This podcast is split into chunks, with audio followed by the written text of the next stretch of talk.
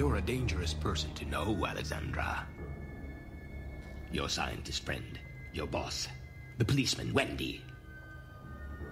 By the by, where is that tasty little sister of yours today? If you harm Shannon, I'll kill you. Spare me, child.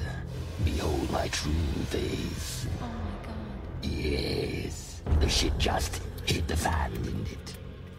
Let's get this over with, shall we? Make your wishes. Three wishes, Alexandra. Doesn't that intrigue you? Just a little.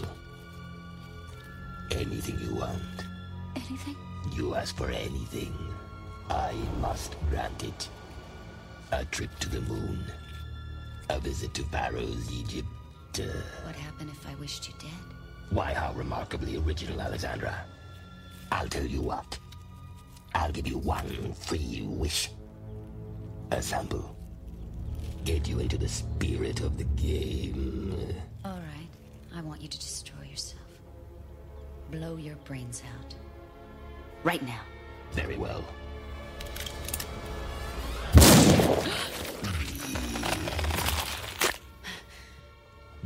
which is eternal cannot die. But if it's any consolation, sweet Alex, that hurt like hell.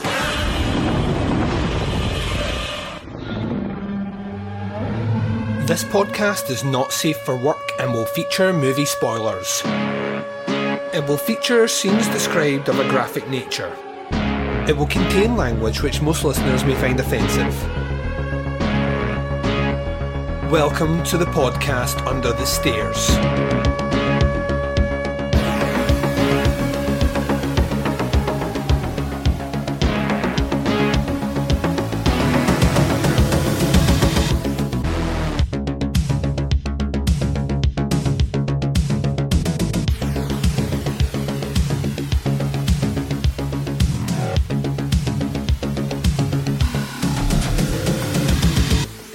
Hi everyone, and welcome to the podcast Under the Stairs. This is episode 201. I'm your host Duncan McLeish. Welcome to the show.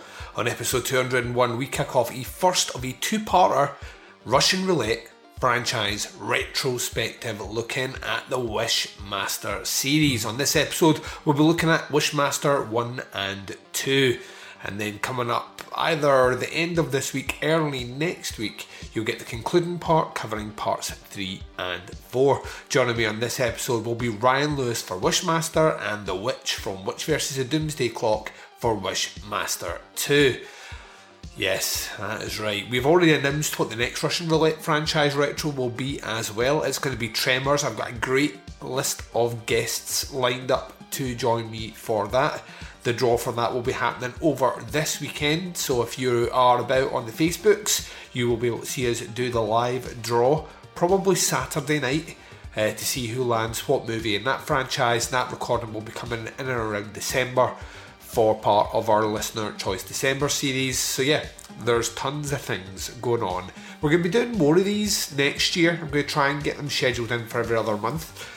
Um, mostly because I want to get through some of the more obscure franchises, but also there's a ton of really small franchises out there that would be easy to pick off in one or two recordings with minimal effort and give you a good chance to introduce you to a whole host of new um, horror podcasters that have not been on the show before. So I want to expand that out and get more people involved. So keep your eyes peeled for them as and when they drop as well.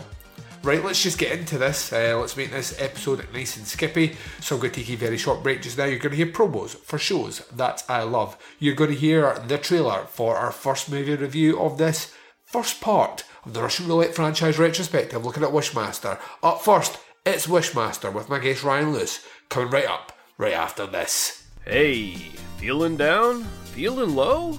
Not enough podcasts about movies in your life? Why not try They must be destroyed on sight. the new podcast Cure All? Sure to get you right with the world and on a path to better living. We have exploitation, we have Italian horror, we have zombies, we have slashers, we have crime films, we have spaghetti westerns, we even have sci fi and sex comedies. So take a dose of They must be destroyed on sight. as needed and let the hosts, Lee Russell, Daniel Harper, Paul Romali, and the odd guest host cure what ails you. Warning may cause atrophy, African consumption, black fever, bone shave, chin cough, colic, cramp colic, dropsy of the brain, elephantitis, grocer's itch, jaundice, mania, miasma, mortification, palsy, Pott's disease, rheumatism, scurvy, St. Anthony's fire, summer complaint, and worm fit in some people. Consult a physician before listening.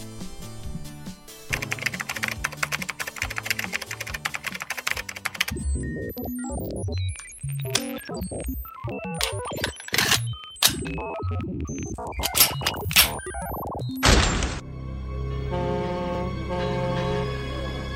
that crate! That's very expensive!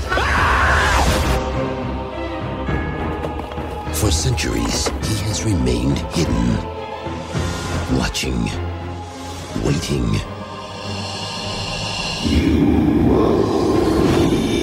And now, he is coming. He knows your secret hopes. He sees your private dreams. And he can grant your every desire. Well, I'm not a greedy man. How about a million dollars? I remember a certain potentate whose last party was talked about for centuries. Oh, God, how I'd love to host a party like that. I wish to be beautiful forever. Even if it kills you. As you wish.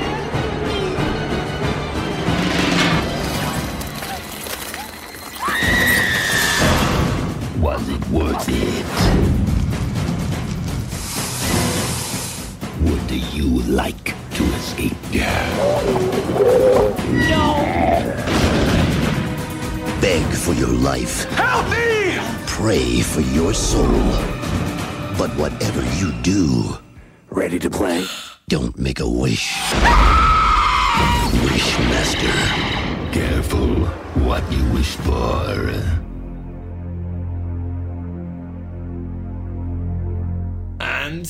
Welcome back, ladies and gents. So let's kick this off in style and in grand tradition.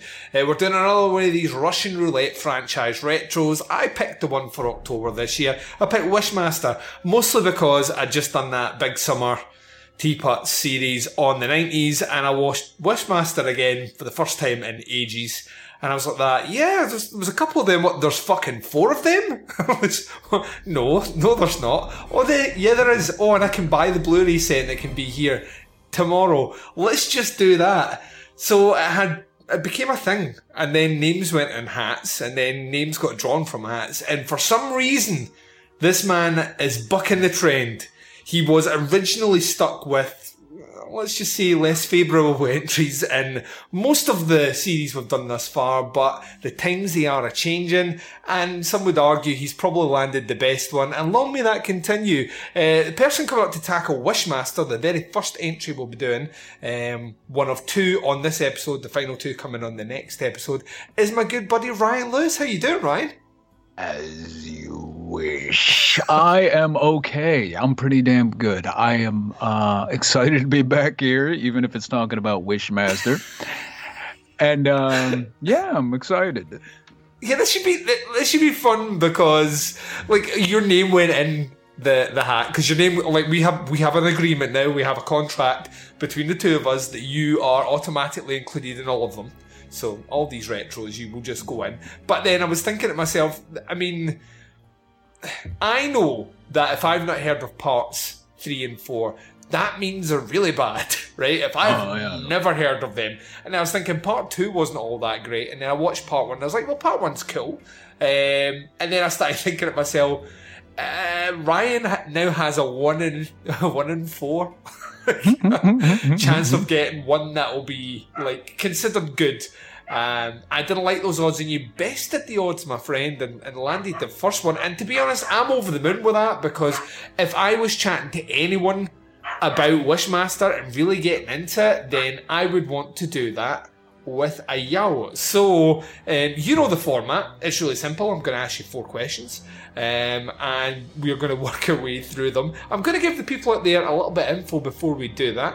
Uh, this particular movie uh, was produced by Wes Craven, but um, is based on the work by Peter Atkins, directed by special effects guru uh, Robert Kurtzman.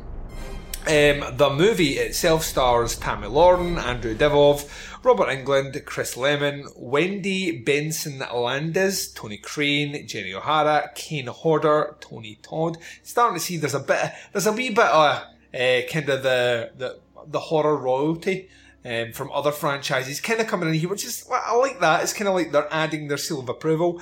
Uh, George Buck Flowers also in this movie. The synopsis for Wishmaster is a demonic jinn attempts to grant its owner three wishes, uh, which will allow him to summon his brethren to Earth.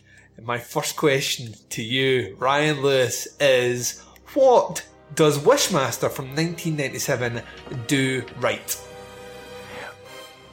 You know, I might be a mi- in a minority here, but I'm uh, I believe that Wishmaster does a lot of things right. Uh, uh, it is a special effects tour de force. This thing is latex fucking heavy, and that makes me really, really fucking happy when I look at it. You could tell this film was made by a special effects guy, and you know he had all his people just throwing into this thing it, it has that feel. It has that feel that I would say um, Hellraiser Three has. Yeah. where you're like, this is this is overstepping, you know, what it should be, but I'm enjoying it anyway. That's what this feels like, even down from the musical score, which is done by the Hellraiser fucking guy. It's written by Peter Atkins, who did part two and and on, Yep. two two through four. And all these these horror cameos, and it had Reggie fucking Bannister in it for Christ's sake. it does as well. That's amazing, and turns him into a cancer fucking you know melty man. There's so many aspects of this thing that I like. I was watching it last night with my son. It's been a number of years since I've seen this film, and um, we're watching it. And his first reaction, he goes, "Ah, this so this is a genie." There's genie that's gonna he's gonna kill people? And i said yeah yeah just watch. And uh his initial reaction was like um this isn't good. And then it turned to this is pretty amazing. And and that's what i feel this film does. It it's it's a display of a certain set of skills that these makeup makers have and a chance a first time chance for a makeup person to make his first film yeah. and produced by Wes Craven, Papa Papa Wes. You know, there's all these things. I think they do they do pretty right. Yeah, I think I'm with you. To be to be fair, one of the things that shocked me during the summer series as much as it did was how much I enjoyed coming back to Wishmaster. It was a movie that when it originally came out, even at my, I mean, I would, I, I was still in high school when this movie came out. I kind of approached it from a position of cynicism, even as a kid, well, as a young adult, um, where I was just like, oh, here we go, trying to, trying to give me a new horror icon to get behind. I see what you're doing, and it's weird because I look back on it, and this one, for all intents and purposes, it probably shouldn't work. On paper, this shouldn't work because I think you have highlighted some key things here which should sink this movie. And one is that it does kind of feel like a weird, kind of almost fly esque sort of clone between um, Hellraiser and Nightmare on Elm Street. There's this kind of idea of, you know, the invasion of your psyche and your dreams and possessioning you over that. And at the same time, this idea of kind of be careful what you wish for. Um, you know, these, these elements drawn together that shouldn't work. They really shouldn't work. But for whatever reason, Wishmaster, I think it's the big reason out with the special effects, which I agree for the most part, out with the CGI, which from Ugh. '97 is never going to date well. It's never going to date. well. Yeah, that that's on the bad list. Yeah, but on on the practical list, whenever they're doing any practical effects here, I am uh, like hollering out with glee at how well they're doing it. But what this movie does, I think, more right than it should do is it knows exactly what tone to play this movie at. And that is somewhere between like silly and one liner laden and at the same time like kind of dark and a bit mean. Like this movie like really manages to balance those kind of two tonal aspects really well. And as a result of that, I think that's why your son was saying to you, right, this is not a good movie, and by then he's like, this is kind of fucking awesome. Because when you first see it and it's set like in ancient Persia and all the rest, you're like, what are we doing? Like, what are we doing here? Um, I, I don't know about this and by the end of it, you've got we've got these like ancient artifacts all coming back to life. You've got a genie like who apparently knows modern parlance. He's walking around the place talking about shit hitting the fan, and you're like, you're like, how do you even know what that means? You've been locked up for three thousand years. I mean, for Christ's sakes, he says, "Fuck it." Yeah, yeah, fuck it. And you're like, well, excuse. excuse me? You know like but that's what i kind of love about it. I kind of love the fact that they're just like we, you know we, right we need to ground it somewhere. He's a jinn so we're going to say it happened 3000 years ago but that is literally the only thing we're going to do in terms of lip service to that. Now it's modern times modern world. He's out doing his his thing and it's goofy and it's fun and we're not always going to adhere to the rules of wishes. Like there are things here where it sounds like he just makes it a wish. like right, right. it's like, and like, I, I don't think it would stand up in a court of law. You know, my client didn't actually wish for you know to become like a, a glass pillar and shatter. I don't think that actually happened, ladies and gents. Um, but at the same time, though, I I love how much fun it's having. And you're right that the fact that you get all these guys who clearly had worked with Robert Kurtzman in the past, but on the other side so Kurtzman would have been doing special effects for them and all the rest. The fact that they're like that, you're doing your first movie, fuck yeah, I'll have a cameo in it. Um, I, I, love that. I mean, the, one of those great kind of loophole deaths where you're like that. He didn't actually wish for this. Is poor Tony Todd, who ends up drowning to death like Harry Houdini. He does not say, "I wish to escape." The dude says to him, "Surely, surely, like you, you can tell me, you can tell me." Like you, you must think to yourself, you'd do anything to escape this job. Surely you would have said that. And like, yeah. That's all he says is yes. He says he doesn't say yes. I wish to escape this job, and then he's like that. Well, fuck you drown. Like, yeah, the the the the jinn in this, he is fucking mean. yeah. You follow the storyline. It says that you know they were created after angels and yes. before human beings, and they despise human beings. They think they're pieces of shit, and they are meant to serve and to torture, and that's all they want to do. So, given the opportunity, yeah, he's gonna make fucking Candyman drown. I was thinking to myself as well when I was watching it. I was like, see if you want anyone to get to three wishes like, don't make the wishes turn out mean. That's how you do it, you know. like, if I want someone to get to three wishes, I give them what they want. I don't. Mm. I don't go that. Oh, by the way, I'm gonna fuck with this wish, and I'm gonna fuck. Because then I'm thinking to myself, why would I want to make my second wish? And why would I want to make my third wish? Because nothing is like. It's, it's like yeah, but I kind of, I kind of see that slightly differently, and the reason why I do is because it's kind of like he does to Alex, which I, am going to interrupt myself. And Alex, she looks more like Linda fucking Hamilton than Linda Hamilton does Dear now. God, I know. and uh, you know, it's it's like he did to the um the whatever the pharaoh guy in the beginning of the movie. He does the same thing with her. He makes things so fucking terrible with her wish that she has to make a second wish, yes. yeah. which leads to just one more fucking wish. And so I see what he's doing there, and I can see his motivation for being such a fucking prickhole with people. As and, in fairness, in fairness, if the movie was following my rules, it would be a pretty boring fucking movie. right, right. It would be Aladdin essentially, and I don't want to see that fucking. Blue, Although I don't want to see that, movie. But that, but that part of the movie when he punches in her car window and he just smashes in there when she's at a stop sign. I wish he said, "You ain't never had a friend like me." I really.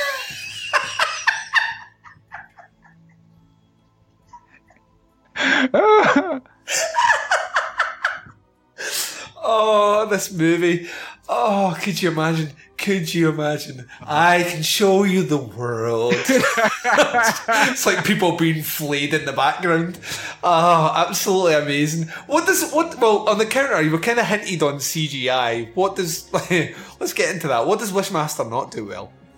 Oh my god, the CGI. That is CGI is so one bad. issue that I really have. But okay, let alone the fact that a lot of this fucking acting is fucking horrible. it really is.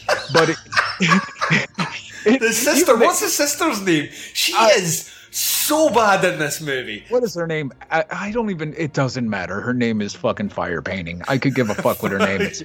But she is. She is really fucking bad. The Sh- best Shannon. That's it, Shannon. Shannon. Yes. Yes. Even the Alex chick, when she's fucking screaming and having like little seizures on the ground, I'm like, just shut the fuck up, please. But yeah, yeah, the acting's not great. The veterans do a pretty decent job. But let's go to the goddamn CGI, which is another thing that made me think of um, Hellraiser 3. Uh, it really, yeah, because Hellraiser 3 is the first one of those movies where they're really like, CGI is a cool thing, isn't it? right. Holy shit. They have the same ending. They do. They have exactly the same ending. Wow! I just realized that right now. Yeah, yeah, yeah. Oh, yeah. They're exactly like they, they are almost mirrors of the same movie. But you know, you think about it, it's it's uh, it, I mean, Hellraiser three is Pinhead in the box trapped in a statue. like, This one is like a diamond trapped in a statue. like, That's crazy. Holy shit. and, and think about how he becomes a, like a life form. Like for Pinhead to escape where he is, he has to consume that guy. You know what I mean? He eats him in the Right. pillar. And then you get exactly the same in this. like, Yeah, he's taking the soul of one person, he's taking the soul of the other guy. Holy shit. This is a fucking rip. Peter Atkins is a one trick fucking pony. He's like, I know how to do one thing and I know how to do it kind of well. I know statues, I know souls. That's what I fucking know. I want I want a DVD Cenobite in this movie uh, because CDs are now like that's a that's a latent sort of reference. DVDs are the new. I want a laser disc Cenobite, um, which Right, is just yeah. a giant fucking mouth. Uh, But yeah, the CGI in this, it looks like it's straight from the fucking lawnmower, man. It's it's whenever you see these apparent other genies and they're just pushing out of the fucking, you know, atmosphere and Yeah. shit, that's fucking horrendous. And, you know, anything CGI in this just looks really bad, like something that somebody made in their 1998 home computer. Yeah. I mean, it's, it's a shame because when you contrast with how well the practical effects are done, but not only that, when you're watching this on a Blu ray now, how well the practical Oh, effects are yeah. held up. Right. It, it's like you juxtapose, uh, juxtapose. ah, I can't even say the word right now. I've had no. yeah. There you go. I've had no sleep. um, that CGI with that scene where practically it has a skeleton turning on its own body and ripping out of it. You know, you could tell the person and their mind doesn't want this to happen, but the skeleton inside has turned evil and it's ripping out of its fucking body so it could grab some chick. That is fucking awesome. Mm-hmm. And then you're going to put these shitty ass CGI moments in there. And at the time, I remember, you know, I was a teenage me watching this film and I was naive and I looked at the uh, CGI and I said, oh, cool, they use computers. Yeah. And I think the large portion of the populace at the time had that thought process. When they start first started using computers, they we knew it looked fake. Yeah. And, but we didn't care. We were like, it's the future and it's now. But you know, in retrospect, you look back at it, man. It's just that is a notch against this film, and pretty much any film in that era that Oh, definitely. tried. Yeah, very few get it. I mean, the only one I can think of from, I mean, it's the following year that the CGI has surprisingly held up better than it probably should have. Um, is Event Horizon. Event Horizon CGI is is weathered the storm in a way that I don't know how because everything else around that hasn't. And yet, Wishmaster to me is the pinnacle of what you should use as an example to a filmmaker who has a decent budget as a reason to use practical effects against CGI because what you see is this movie is 22 years old. Look at it. Look at it. Uh, look at the stuff that has aged really fucking well and look at the stuff that has not aged well at all. And I tell you right now, that is what you're paying for. You're paying for legacy. You're paying for not only the fact it looks gnarly and it's fun as fuck to do, but you are paying for a visual effect that will stand the test of time. Yeah, it's longevity. Yeah. And, you know, if you're looking for anything in film, it's longevity. Agreed, agreed. Well, let's swing it to, to number three. The easiest of all questions when you're dealing with part one of a franchise, which is where in the canon of the Wishmaster uh, does this make a mistake? Because it hasn't done one yet, because it's kind of made its own rules at this point. Um, what I will ask you is, we know that, well, I know, and you know, that things are not consistent after this. Mm. Um, issues may arise. Um, what I'll do is I'll just fling out a random question to you just to fill this gap. Other people doing these will, will get an opportunity to, to kind of spill back into it. But with such an interesting concept, like the idea of a genie, it's been done a couple of times. I actually want to say that Tobe Hooper released a movie called Just Djinn. And then you've got things like Sam Raimi's done one as well, which I think was less jinn esque and more uh, what's he in Jewish mythology? I can't quite remember. So I have no idea what you're talking about there. so what what do you think about this particular style of villain? Never quite took off. You know what I mean? Because this to me seems like it's the Hellraiser thing. You know, like Hellraiser always seemed like after that movie, I just felt there should have been tons of movies of like possessed boxes or Faustian pacts or I mean I Right. suppose we did get a lot of kind of angel and devil shit in the early nineties, but to me this seems like the, the most obvious of obvious easy things to do is some sort of some sort of being that comes from a box or from a diamond or whatever, and the idea of you your wishes turning against you or your your desires uh, being contorted and twisted. Why do you think there aren't? Why do you think it's it's so difficult to do then? If Wishmasters really or Hellraiser really are the pinnacles of that?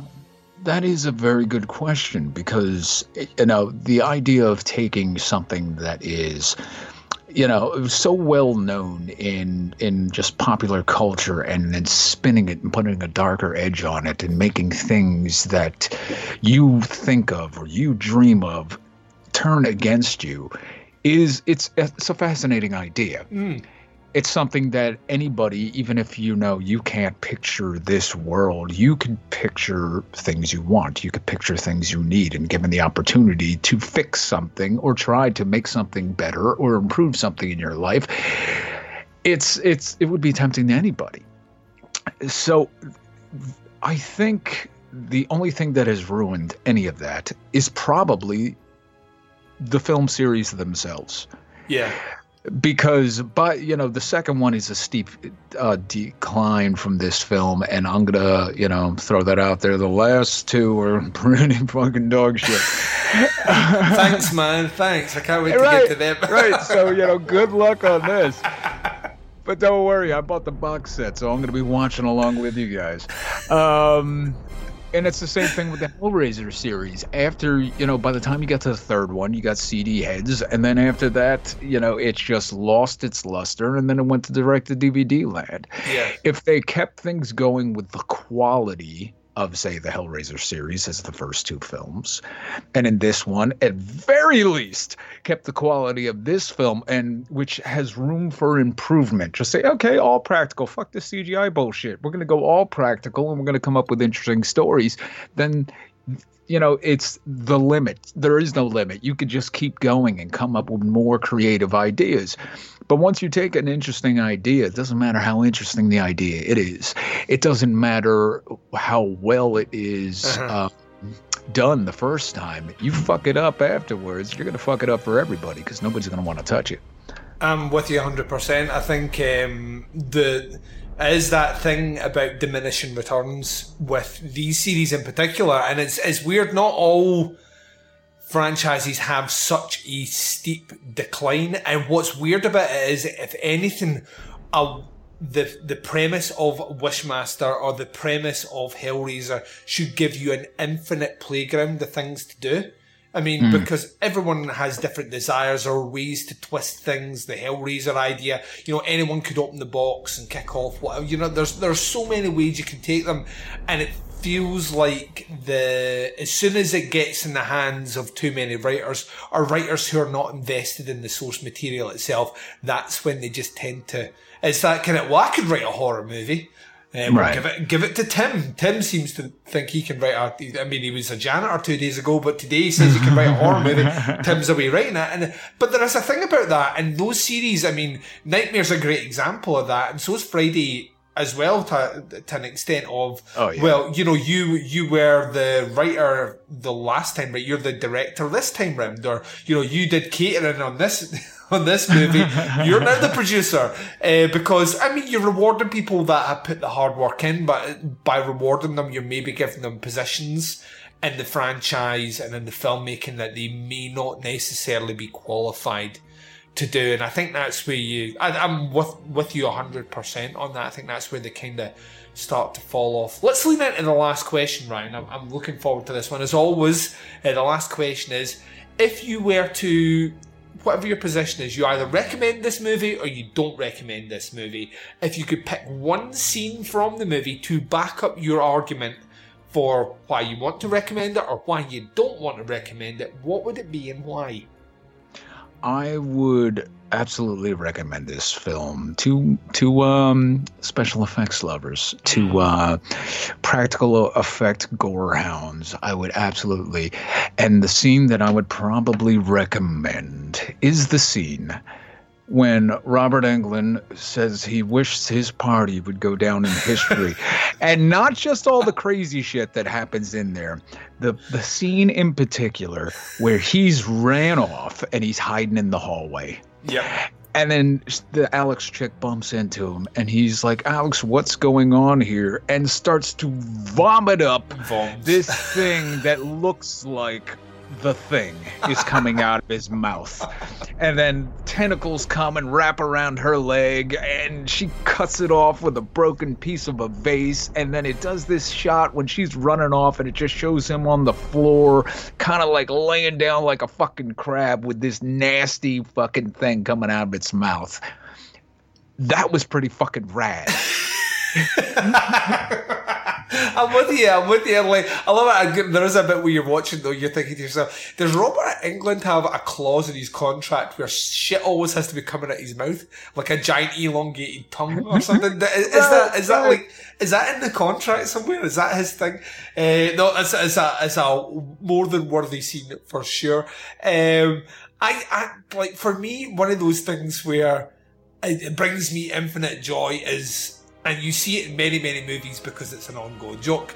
But Ted Raimi getting squashed by a box is Yes. kind of amazing. It's absolutely amazing. And then we're, we're talking about all those like all those little cameos as well. I mean, you you almost have instant goodwill with me for life when your movie has a voiceover at the start by Angus Scrimm. I mean, you're you're literally, you, you know I mean, you know what I mean, like you're doing everything right at that point. But yeah, seeing Ted Raimi die at the start of this one's just like, yep, I can I can live with that as well. It's a- Yeah, it, it's a beautiful scene. You know, the little other guy's like, "Fuck you, buddy!" and throws a box right up his fucking head with a statue in it. It's beautiful.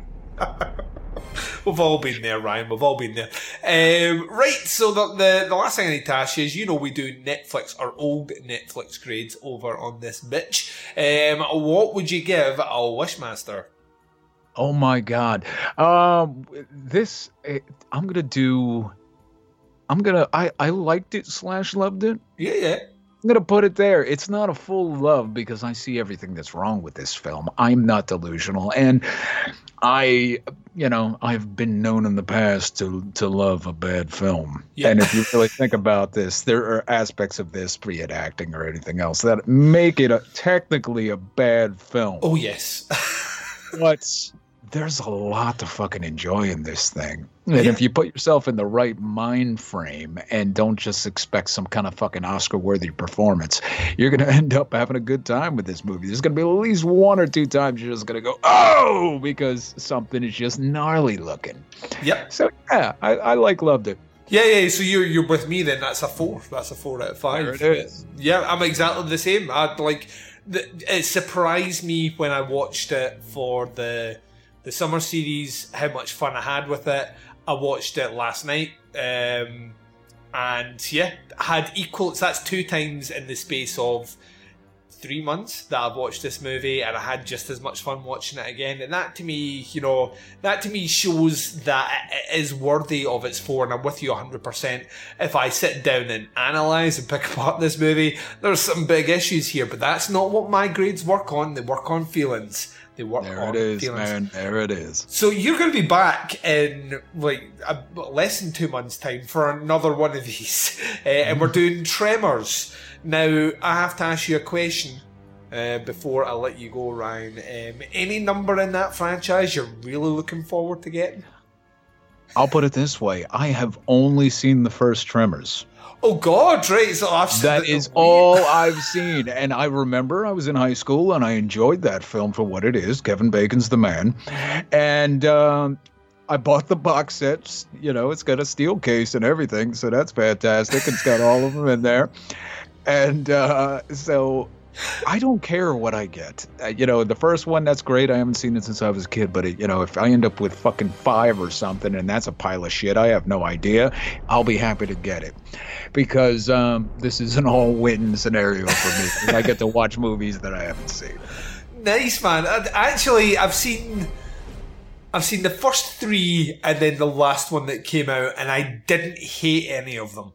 Mm, that's so uh, I didn't think they were terrible either, uh, which is interesting. So it'll be interesting to see where you land with them. I wish you all the best in them, um, and uh, I look forward to that draw coming up. Thanks very much, man. Do you want to say goodbye to listeners before you jump out? All right, listeners, once again, it's been a pleasure to be here, and I've always enjoyed coming back to my favorite podcast. And, uh, you know, I hang out with these people on the uh, Facebook page, and they're all good people. So, you know, I'm glad to do this, and I hope you enjoyed the show. Nice. Right, I'm going to take a very short break just now. You are going to hear promos for shows that I love. You're going to hear the second and final movie of this particular episode is Wishmaster 2. I'm going to be joined by The Witch. We're going to be doing that right after this. Did you ever see a film at such a young age it left you traumatized with cinematic wounds? Ah, necrophilia. Ah, ah, ah. It's a dead issue, man. Don't don't push it. Cinema Psyops is a weekly podcast documenting an ongoing experiment on the mind of an unwilling test subject. No one should have to watch this movie. Oh, no one should have to watch this. No one should have to watch this movie. Surprisingly, it's not a topic that a lot of people really want to tackle. I'm shocked, prudes. I know, really. Right? It's the next sexual frontier that no one wants to explore. I am, in the most sincerest of senses, disappointed in you. It takes a powerful goddess like Connie, jam her arm down the monster's throat and kill it. Oh, I'm still tripping out over that. Even as a kid, I was like, I gotta find a girl like that. Every week, I, I get a new look of disappointment that I never thought I could get out of her. Unimaginable. At 12 years old, you should not be watching this movie. Obviously. At 13, you should not be. 14, you shouldn't be. I'm not entirely sure even 17 year olds should be watching this.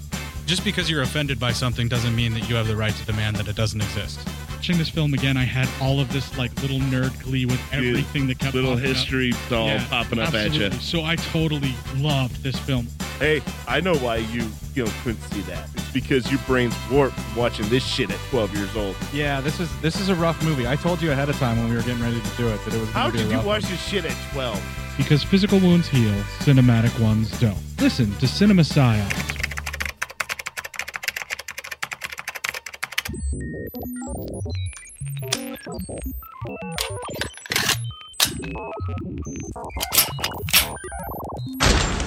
Whatever you desire, he can deliver. Whatever you imagine, he will invent. All you have to do is say the word. I wish. For one wish, some will surrender their souls. I claim that which is owed. How many souls does he have? And others You want to spend eternity in hell? Then help us. Help yourself. will fight for their lives. Shall we dance? You want to explain this to me? He needed to chill out. My kingdom will reign on this earth. Prepare yourself for the next level of terror. Make your wishes. Wishmaster 2 Evil Never Dies. It's over. And welcome back. So this is the second and final review of this particular installment of the Russian Roulette franchise retrospective, looking at the Wishmaster franchise. We're doing Wishmaster 2, Evil Never Dies. That was a terrible, terrible, terrible Wishmaster impression, but I would argue that there's a terrible Wishmaster impression in here by the guy that played Wishmaster in the previous movie. So, um, yeah, let's not throw stones in glass houses. Um, this movie uh, will be covered by myself and my special guest at this time, the man behind Witch versus the Doomsday Clock. Is, of course, The Witch. How you doing, sir? I am fantastic, and I'm here because you wished it, Duncan. I wouldn't wish this on anyone. That's the problem. I was saying to you just off here, why do I keep doing this to myself? Uh, I don't know. You're a glutton for punishment, and uh, look, I, I share your pain now, as, as we also discussed off air. And yeah, I'm feeling very lucky that I've got number two, to be honest. Yeah, you went right through the. You did pretty much what I've done now, which is like just troll your way right through them. Although in saying that, I've spread it out over two and a half days. You did it all back to back, which is just not good. Dude. well, I, reckon if you if you're gonna if you're gonna masturbate with sandpaper, you just keep going until you finish, and then you never do it again. Yes, there is no penis left. I see what you're saying. I see what you're saying. Um, this movie, interestingly enough, I'm just I'm, I'm just checking to see. You like, occasionally see a name, you're like, I know that name, and how do I know that name? Um, but it's directed by a guy called Jack Sholder, who did, funnily enough, uh, Nightmare on Elm Street 2, which is a movie, Really? yeah, and Alone in the Dark, which once again, great fucking movie. Um, Yeah. yeah, so God knows what happened here, but something happened. Um, They offered him a large sum of cash, and he had a weekend off. I don't know. yeah, maybe, maybe because the sets look like it. Um, this this movie, uh, directed by Jack Sholder, the writer for the character at least is Peter Atkins. We mentioned with in the previous review with Ryan, the guy behind some of the work on Hellraiser. But Jack Sholder himself did some writing for this one. Um, the cast, it's a whole list of who gives a fuck. Um, gone are the, the massive horror icons that were like dropping by for little cameos. We have Holly Fields, Chris Webber, Al Foster, Andrew Divoff returns as the Jinn. Um, Vito Ruganinez, that's not his name. Uh, Randy Hall, which uh, uh, just like that, just is the best name ever. how, how, how would you describe your high school prom? A Randy Hall. Um, there we go. uh, Maria Gennaro and some other folks. Let's not bother with this. Uh, synopsis is the evil Jinn is awakened once more and must collect, wait for it, 1001 souls to begin the apocalypse. Now, we usually do this over four questions. We will do it over four questions, but I, I can't help but notice we have instantly not only up to stakes but made things more difficult in this one because in our Yeah. first movie, um, it was literally he gets woken up, he collects a couple of souls until he's strong enough, then he tracks down the waker and gets them to do their three wishes. But he's going to do that all the way through it, even while he's collecting souls. In this movie, it's like no, no, no, no, no. This is like Mortal Kombat now. You need to go through a hundred, oh, a thousand and one levels first before you are at the position where you can take on your your waker. And like instantly, like when watching this one, the only thing I could remember from a previous watch because I'd only ever seen the first two was the scene that I think everyone remembers in that a lawyer fucks himself. That was literally all I could remember about Wishmaster 2. It's like, oh, that's right, this is a movie where a man actually fucks himself. Um, so when I was watching it, I was like, I- I'd watched the previous one the night before. It was like a thousand and one souls. Was that mentioned in the previous movie? No. No, it's not. No, no, it's just a number they just pluck it here, and a, a big number No, as well. I, I know what the answer is, Duncan, and it can be it can be answered in two words: Let me know. runtime.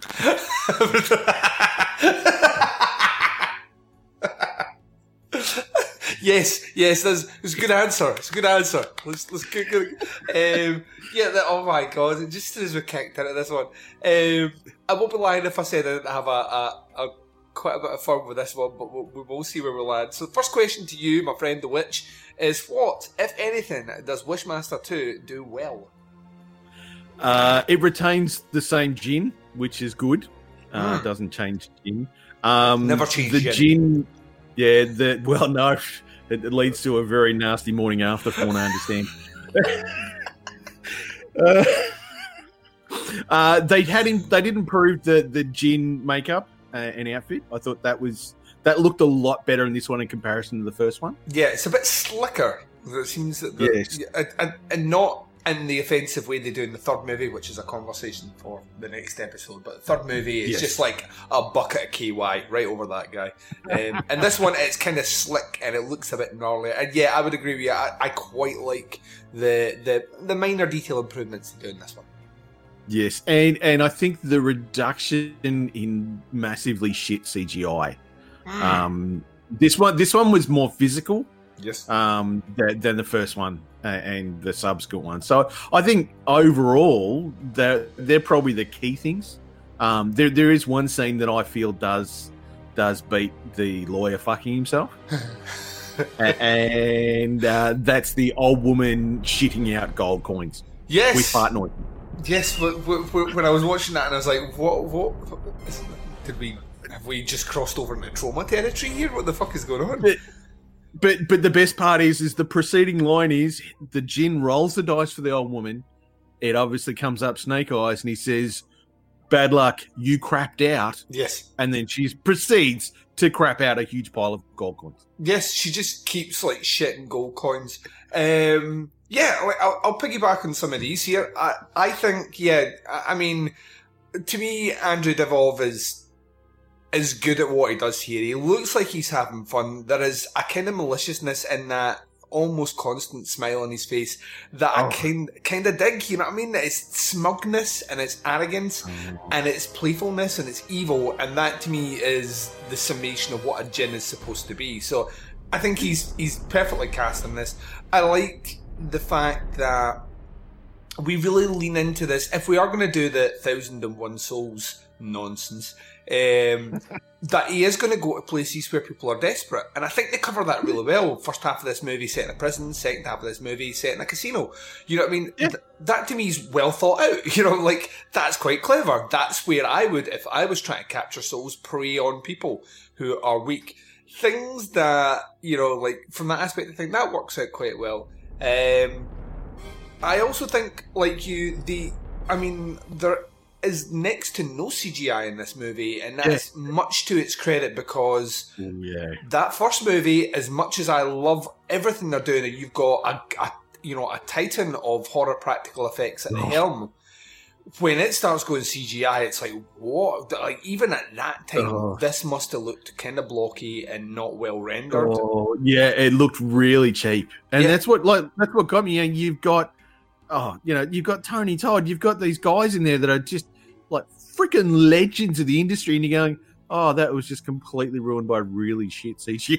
Yeah, it's, it's a weird one. It is a weird one. Robert Kurtzman, you know, uh, like comes from that background. He's of that world where that's why you're getting so much great practical hmm. effects. So it, it seems like a misstep. I mean, it's a misstep that can be thrown at almost every '97 kind of well, yes, horror movie. Some just age better than others. When I was speaking to Ryan, I was like, I, I want to know what Faustian Pact was made um, between uh, Paul Anderson and the Devil for um, Event Horizon, which its CGI is like impeccable, and I don't know. It is, it is really good. Don't know what they did though. Like it's a year removed from this, and the CGI's held up really fucking well. Don't know. I, don't- I, I literally I don't know what he did.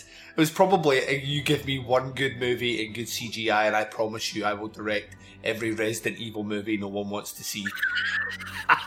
the devil was like, "We have an accord." Um, I just don't get. I don't get it. Um, but yeah, so I, I like that aspect about it. Um, I mean, the wishes in this one are a bit more in line with someone actually asking to wish something. In the first movie, like I mentioned before, there's a couple of is that a wish or is that just someone thinking out loud? I kind of think you're playing Footloose Well, and Fancy Free. Well, yeah, there are some really clear wishes in this one, but early on, there's some. I said this, okay, yeah, uh, it's, and I point to the frozen policeman. yeah, it's like you know, like and- the mov- the movie is that further moves in. One of my favorite ones of all um, is when he makes the mobster's head change to the other mobster. Yes, that is very cool. because like he says it and he does it right away, and I'm like, that's the sort of thing where I can clearly see, like, there are certain wishes in here where it's like when the guy's like that, I want to walk out this jail, I want to walk out right through this cell, right out the front door.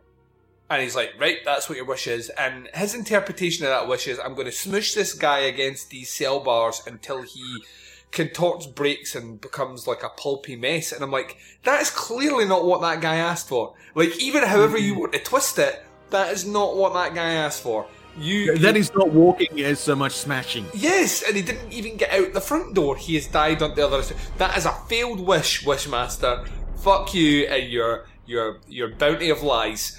But then I see, like later on with that, like the the mobster who's like, you know, you know, I want the the head of whatever, and his Hmm. head becomes. And I'm like that. That is clearly a you should have defined that better wish, and I love that. So like small things like that, I'm totally behind. Uh, I think those those work. Like I say, is the hundred a thousand and one souls or whatever it is in this movie? I think it's a needless addition, but I think they cover themselves well by where they place um, the jinn to collect said souls. So I think it covers itself there. So that's okay. Um, there is a lot of naked women in art in the background. We spoke about this Yes. just before I hit record. Um, a lot, like a lot. Um, yes. And this is the the, Well, the opening scene is literally uh, a, a painting of a naked woman. And then every time you go to the woman's apartment, there's a naked woman on the wall, every other wall. Although you never see her actually naked. You never do. So it, it's tasteful nudity. Well, th- this is what I'm thinking. Is this a way to get around it? Is this a way to get around your your cast not wanting to do like full frontal? Well, who knows? Um, you know, I'm not going to lie. I, uh, to, to quote one of your other co-stars, I was halfway to a wank. Um, it's just good to see that's trending. Uh, yeah. it's, there's, there's, it, it feels like it, it's not as egregiously handled as it will be in other movies where they just like like the, the prerequisite to be in the movie is your tits are out. Um, Yeah. like some horrible fucking Wishmaster casting couch. Um, like what, what- As you wish. oh no! Um, but it's like so. th- Those I, I, I'm kind of weird. Actually, the, the humor in this movie isn't always on point. Like sometimes I think they go a bit too cheesy. But when it is handled well, I think it is it's very playful and very fun. Which these sort of movies should be. These movies should be a darker equivalent of something like Leprechaun. You know what I mean? That idea Yeah. of we can grant you wishes, but they come with a cost, and it should be playful and dark and funny and sinister and done that way. Sometimes I think they go a bit too far. Like I say, the lawyer fucking himself gets to a certain point where I'm like, right, his body's twisting, and contorting out, and then we get the actual rhythmic motions of him actually hmm. like bashing his back door in, and I'm like, do do like do I now need to? And the camera just stays on it, and I'm like, right, the joke has ran its course. The joke ran its course a while ago now, and Yeah. you know, it's it's a joke that's no longer funny. And I think hmm. it, this movie does that. Same with the the women shitting coins. I mean, it's funny for the first couple of seconds, but then we keep going through it, and then the, the fart sound effects come in, and I'm like, right. I mean, it's Uh, yeah. obvious where those coins are coming from. Do we need the sound effect? And I think that's Uh, you. So look, Duncan, we have to disagree there. Farts are always fun. I don't care who you are, they're always fun. I respectfully disagree. Um, so, um, but yeah, so there's there, there's that. I think that the humour bleeds over, which kind of leads us to the second question. So what? And I think we're kind of touching on some of it. What does Wishmaster Two not do well then? Uh, so look, this technically this should have been the shortest movie in the franchise. Agreed, agreed, hundred percent. Uh, but I'm not sure we agree for the same reason. Oh. So let let let me let me harken back to the first first one on this in the series. Yes. The the Waker defeats the Jinn by using wishing for a time paradox. Yes. Wishing right? So he's completely defeated. All right, so let's go with that. What happens to the first person that gets a wish from a Jinn in this movie? Oh, yeah. He says, he says, I wish I'd never been born. Yes. Therefore, if he'd never been born, that robbery would never have taken place. No one ever would have known him, and this movie would have been five minutes long. Did you literally have just blown my I, had, I hadn't even considered that. Hadn't even considered, like, not even a little bit. I hadn't even considered that. He's the one that see. shoots the. He's the one that shoots the the statue. Shoots the cop. Yeah. he shoots the statue. Everything else that that's it. This movie five minutes long. I wish I'd never been born. Okay, everything back to the way it was. Problem solved. Everyone goes home. Jack Sholder, you fool! You, you, You igno- hack! You, you ignorant slut! Um, You fucking runtime whore. Runtime whore, Jack. a runtime whore. I descri- that's a couple of Herschell Gordon Lewis movies, surely. run, run, runtime whore, one through four. Um, a great, a great series. Yeah, this is great. Oh, but I hadn't, I hadn't actually considered that, but you're 100% right. Um, the, the kind of time paradox being as it is, yeah, uh, he shouldn't be there at all. Um, Yeah, only for the fact that you know there's uh, it's such a it's such a clever out in the first one Mm. to, to throw it in the first five minutes. I'm going ah because I mean look, you know that I love like a time travel movie. Oh, yeah, who doesn't? Who doesn't?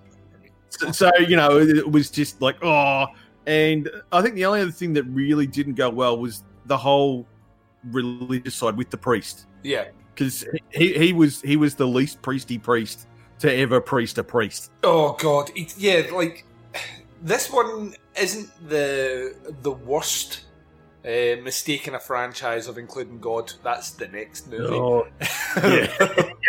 oh yeah, but yeah, there's there is a bit of that kind of trying to sway the mythology towards God a bit more, and then you get like you say a priest who is like he's the worst priest, like literally the worst priest ever. Like there's that that great bit where she's talking about you wouldn't know about sacrifice or something like that. I kind of know a guy that does though. He gave his only begotten son. I'm like, oh fuck off! Oh, your yes. kumbaya guitar and your marshmallows, dick. Yeah. Um, like it's just like the worst smug, and like uh, yeah, I, I, yeah, I don't like that aspect. I tell you what, I don't. I tell you where out with the the runtime fiasco on this one. I'll tell you where I kind of like the first indications to me of massive writing on the wall of well, we're a different world in terms of budget for this movie was the set design. The set design in this is absolutely horrendous, including like a museum that doesn't look like a museum,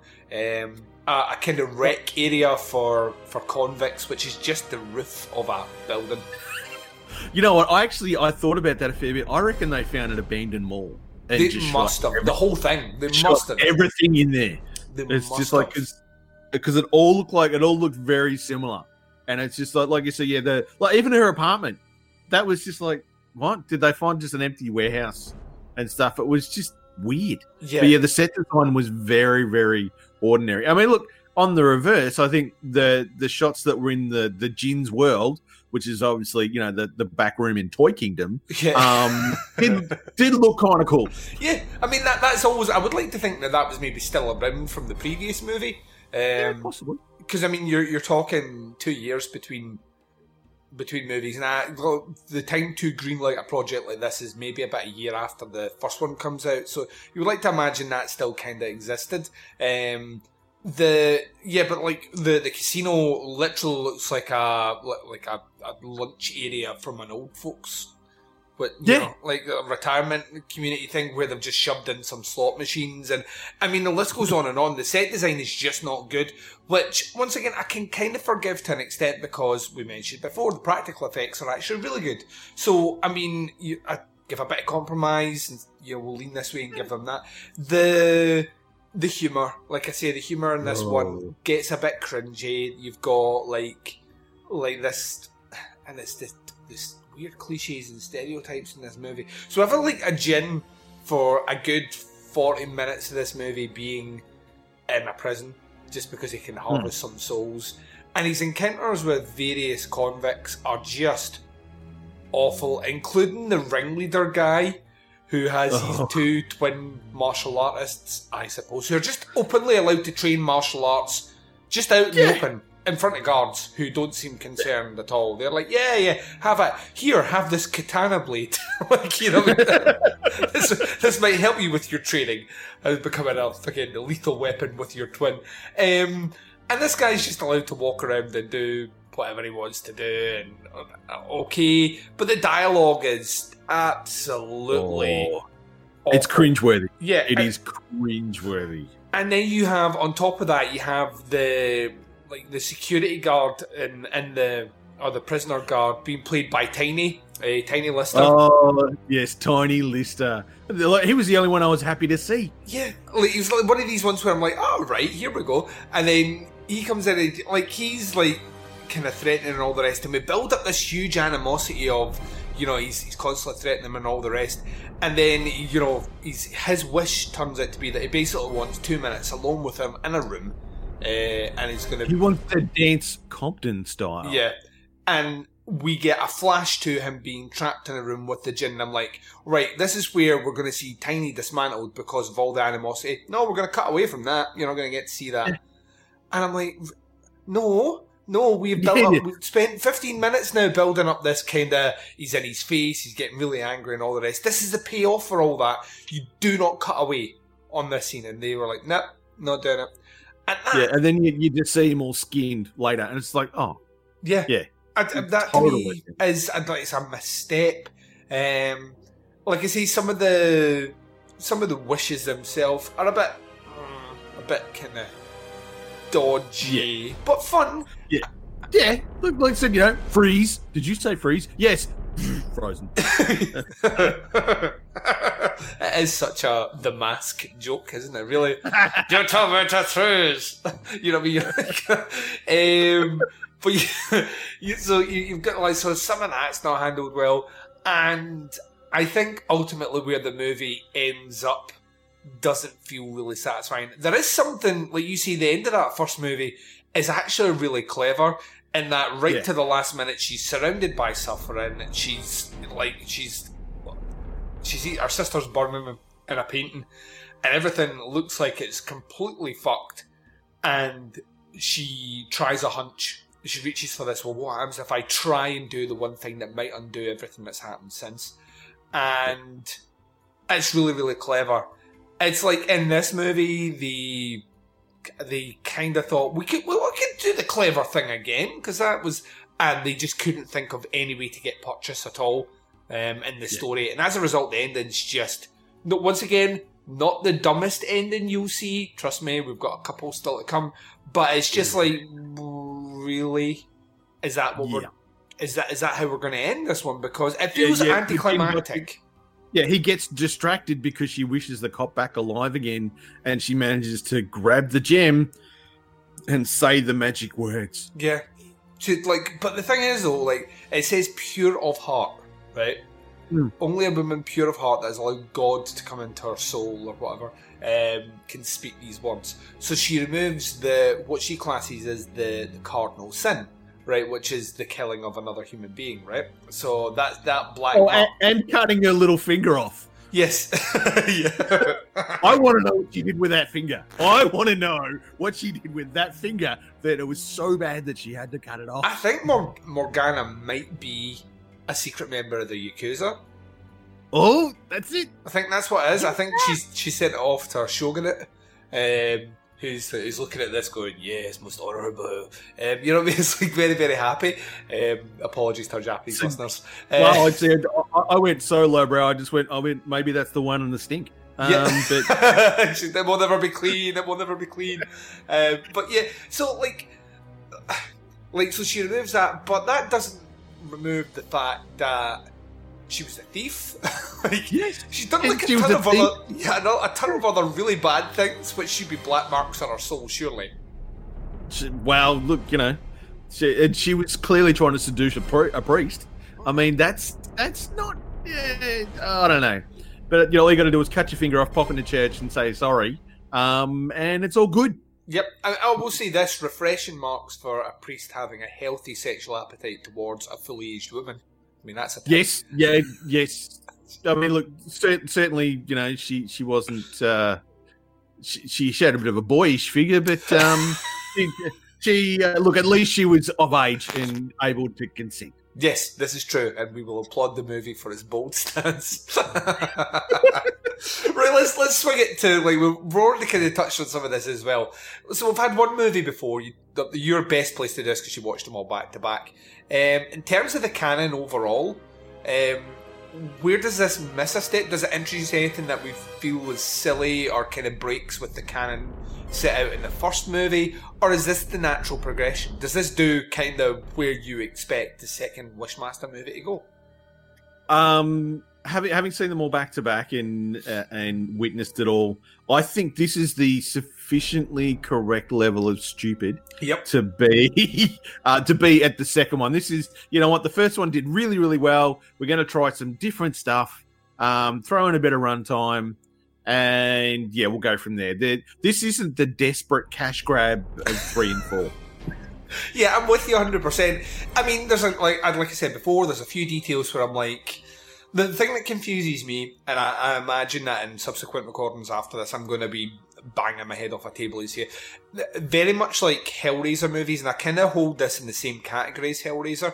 Um, very much like Mm. Hellraiser movies, these movies sh- should be really easy to write and pretty much write themselves. All you need is a character who discovers the jewel, wakes up the jinn, who then quests for a few souls to come back and put them through all manner of torture until they find the loophole that gets the jinn back in the gem.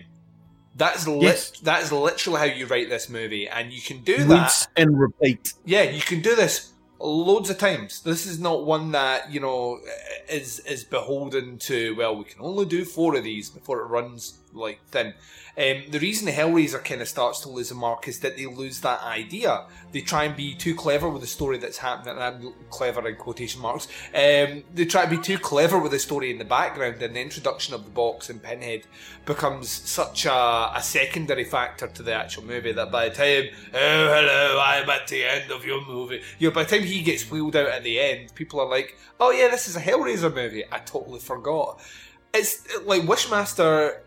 He is all the way through these movies, but what I think the issue is with him is that when you try and overcomplicate what what is a really simple premise, I think that's when you come into to a bit of danger. Like you don't have to make these the most exciting movies in the world. You just have to be consistent. And I think I'm kind of with you on this one. The inclusion of the Thousand and One Souls, I think, is a needless step. That being said, though, they cover it well enough that I'm happy. And it is the right level of cheese for a second installment. Practical effects are still on. And they don't, like, introduce anything where I'm like, well, that, you know, doesn't make a lick of sense in the canon of what he did before. They've added some additional rules, yes, but the origins of how they find the stone, you know, what he can do, what he can do, the idea of what is eternal cannot die. Um, they really, you know, they really kind of hammer that in that when she wishes for certain things against him, he's like, no, that's not in the rules, can't do that. Um, I think that's done well in a in a way where I think as a second movie goes, this one actually doesn't do much wrong in terms of continuation. It actually does a surprising amount right. So yeah, I'm, yeah, I'm- I mean, in terms, in terms of canon, it actually does quite well. You know, you still you still know that if she gives him the three wishes, it's going to be jinn hell on earth and all that sort of stuff, which is all good. Mhm. You know, that makes sense. Um, you know, the story's there. It's just more about, like you say, overcomplicating the the actual delivery. Yeah, And I think that's I think that becomes an issue for a lot of franchise. It's interesting because like in describing this franchise to Ryan in the previous segment, I said that to me Wishmaster all, always kind of felt like the bastard son of A Nightmare on Elm Street and Hellraiser. It's like someone combined those two and put them put them as a, a, like an idea moving forward, and I'm kind of cool with that.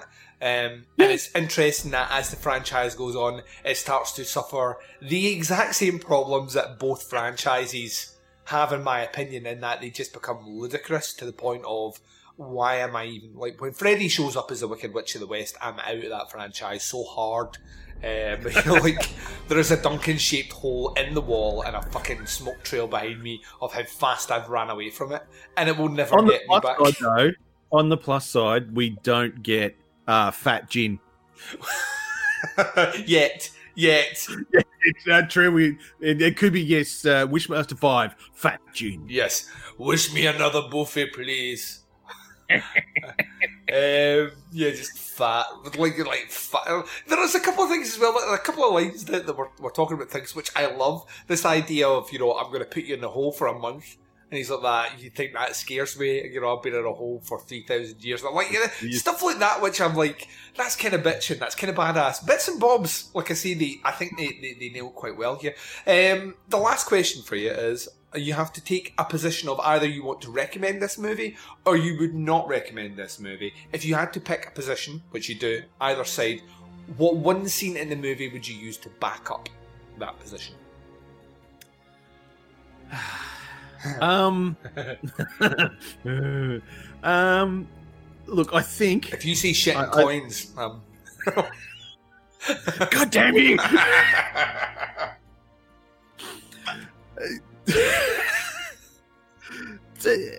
I think, uh, in, in all honesty, I, I think I, I could recommend this movie. Yep.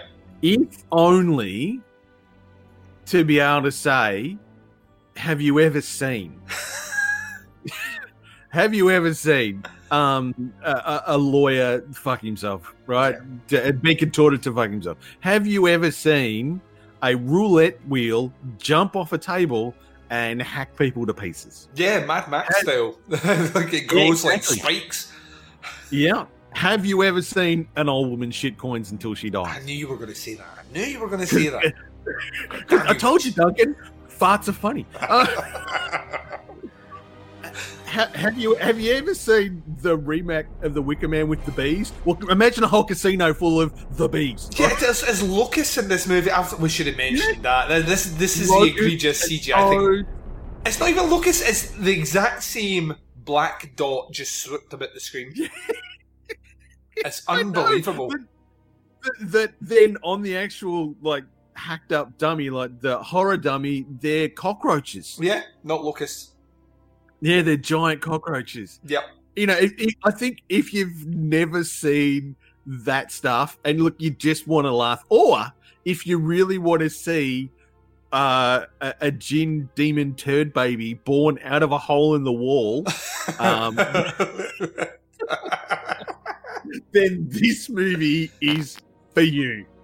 Yeah, I, I'm, I'm, I'm kind of with you. I would recommend this one actually. It, it surprises me that I am saying that because coming into this one, I was like, well, I know that the first one surprised me during the summer series by how much I did enjoy revisiting because Wishmaster was always a movie that I, I remember cynically watching when I was like 17, 18 and going, this movie's hot trash and you're trying to force another franchise down me and I ain't having it, um, Mr. Filmmaker Man. And yeah, I, I, it's interesting that I come back to it. I was like, actually like, it feels like its heart's in the right place and it's doing a lot of fun things. And then I was like, well, that's going to be the end of it, isn't it? Really, we're going to go into that second one. The reason I can't remember any scene out with a, a lawyer fucking Yeah. himself is the rest of that movie must be hot garbage. And I watched it and I, I, I was entertained. I, I surprisingly enjoyed quite a bit. And that's not to say it's a good movie because it really isn't, but.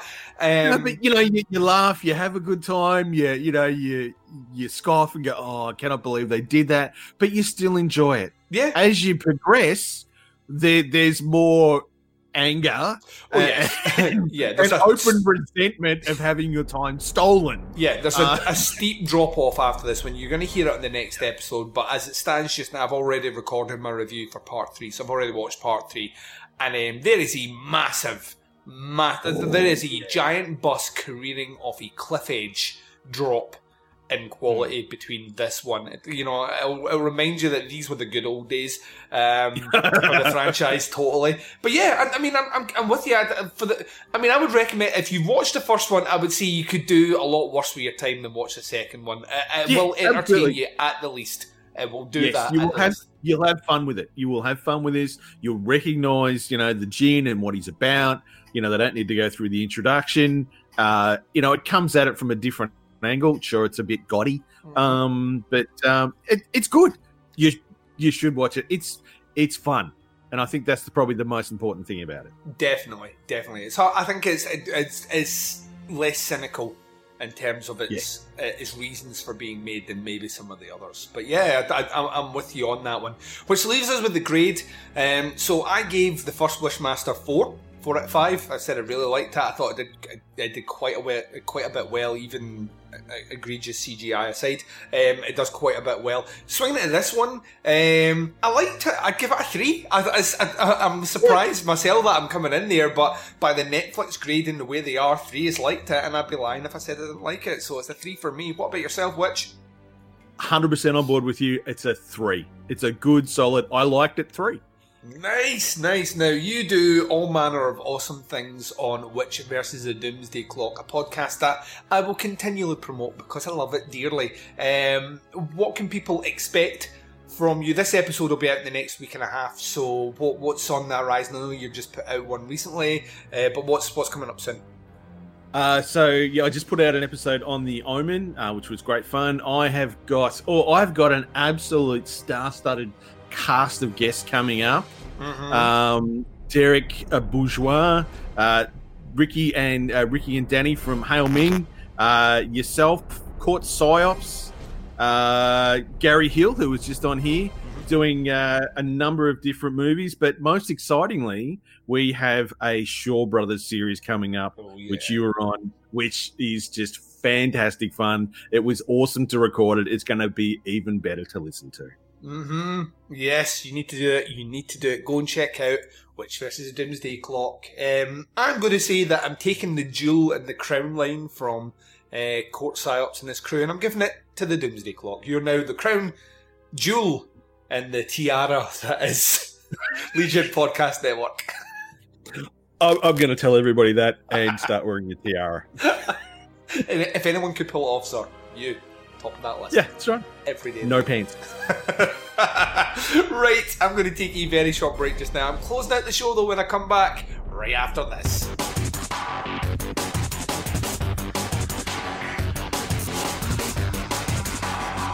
You're listening to the podcast Under the Stairs. And you've been listening to the podcast Under the Stairs. This has been episode 201, the first of the two part series looking at the Wishmaster franchise, doing it Russian roulette franchise style for podcast Under the Stairs. Thanks very much to my guest Ryan Lewis and The Witch from Witch versus the Doomsday Clock for taking some time out to come across and discuss those two movies. Within the next week, you will get the second and final part of this series looking at Wishmaster. We have another two great guests, Gary Hill and Alicia Newman, joining me for parts three and four. So I'll be coming up, like I say, sometime before Halloween. So basically within the next week.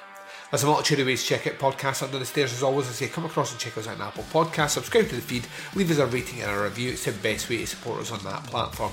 You can also check us out on Stitcher Smart Radio, SoundCloud, Google Play, TuneIn, and of course Spotify. Visit our website, it's teapotscast.com, and you can buy merch like pins and posters from teapotscast.bigcartel.com. The pennies we make from there come back and help us finance some of the things that we do under the stairs. Come across and check us out on Facebook if you want to interact with other listeners chatting about horror and the show. And that's the group page, facebook.com forward slash groups forward slash teapotscast. Alternatively, if you only want to know when the shows are dropping, occasionally check out a live stream every Thursday, Thursday, then to do that you go to facebook.com forward slash teapotscast. You can interact with myself and the Baz on the twin prongs of social media sexiness. Instagram and Twitter both can be followed at Teapots Cast. And if you want to get involved with a little bit of social media designed for podcasters and listeners to interact, then it's Flick Chat you want to join over on. It's free on iOS and on Android. Create yourself a profile and join to our page using the join code TPutsCast. The conversations in these episodes obviously finish, they have to when I hit stop, but they carry over on curated message boards on that app. As well as not only interacting with us, you can also listen to the shows directly through there. So if you don't like iTunes, you don't have Stitcher, you just want to listen to the shows and comment in real time, do it through Flick Chat. Um, and that's all I have to say about that. The podcast Under the Stairs will return tomorrow for you, ladies and gents, when we do a listener club. It's going to be movie club listener reviews, one cut of the dead for October. I'm not to lie, participation is low. That episode is to be short AF. And some people might be happy about that because there's a lot of content coming this week. And to be honest with you, there's going to be a lot of content coming next week as well. So until I speak to you then, wherever you are, what the time zone is, and what you're up to in this big bad world of ours, please take care of yourselves out there. This is Duncan McLeish broadcasting live from under the stairs, and I am signing off.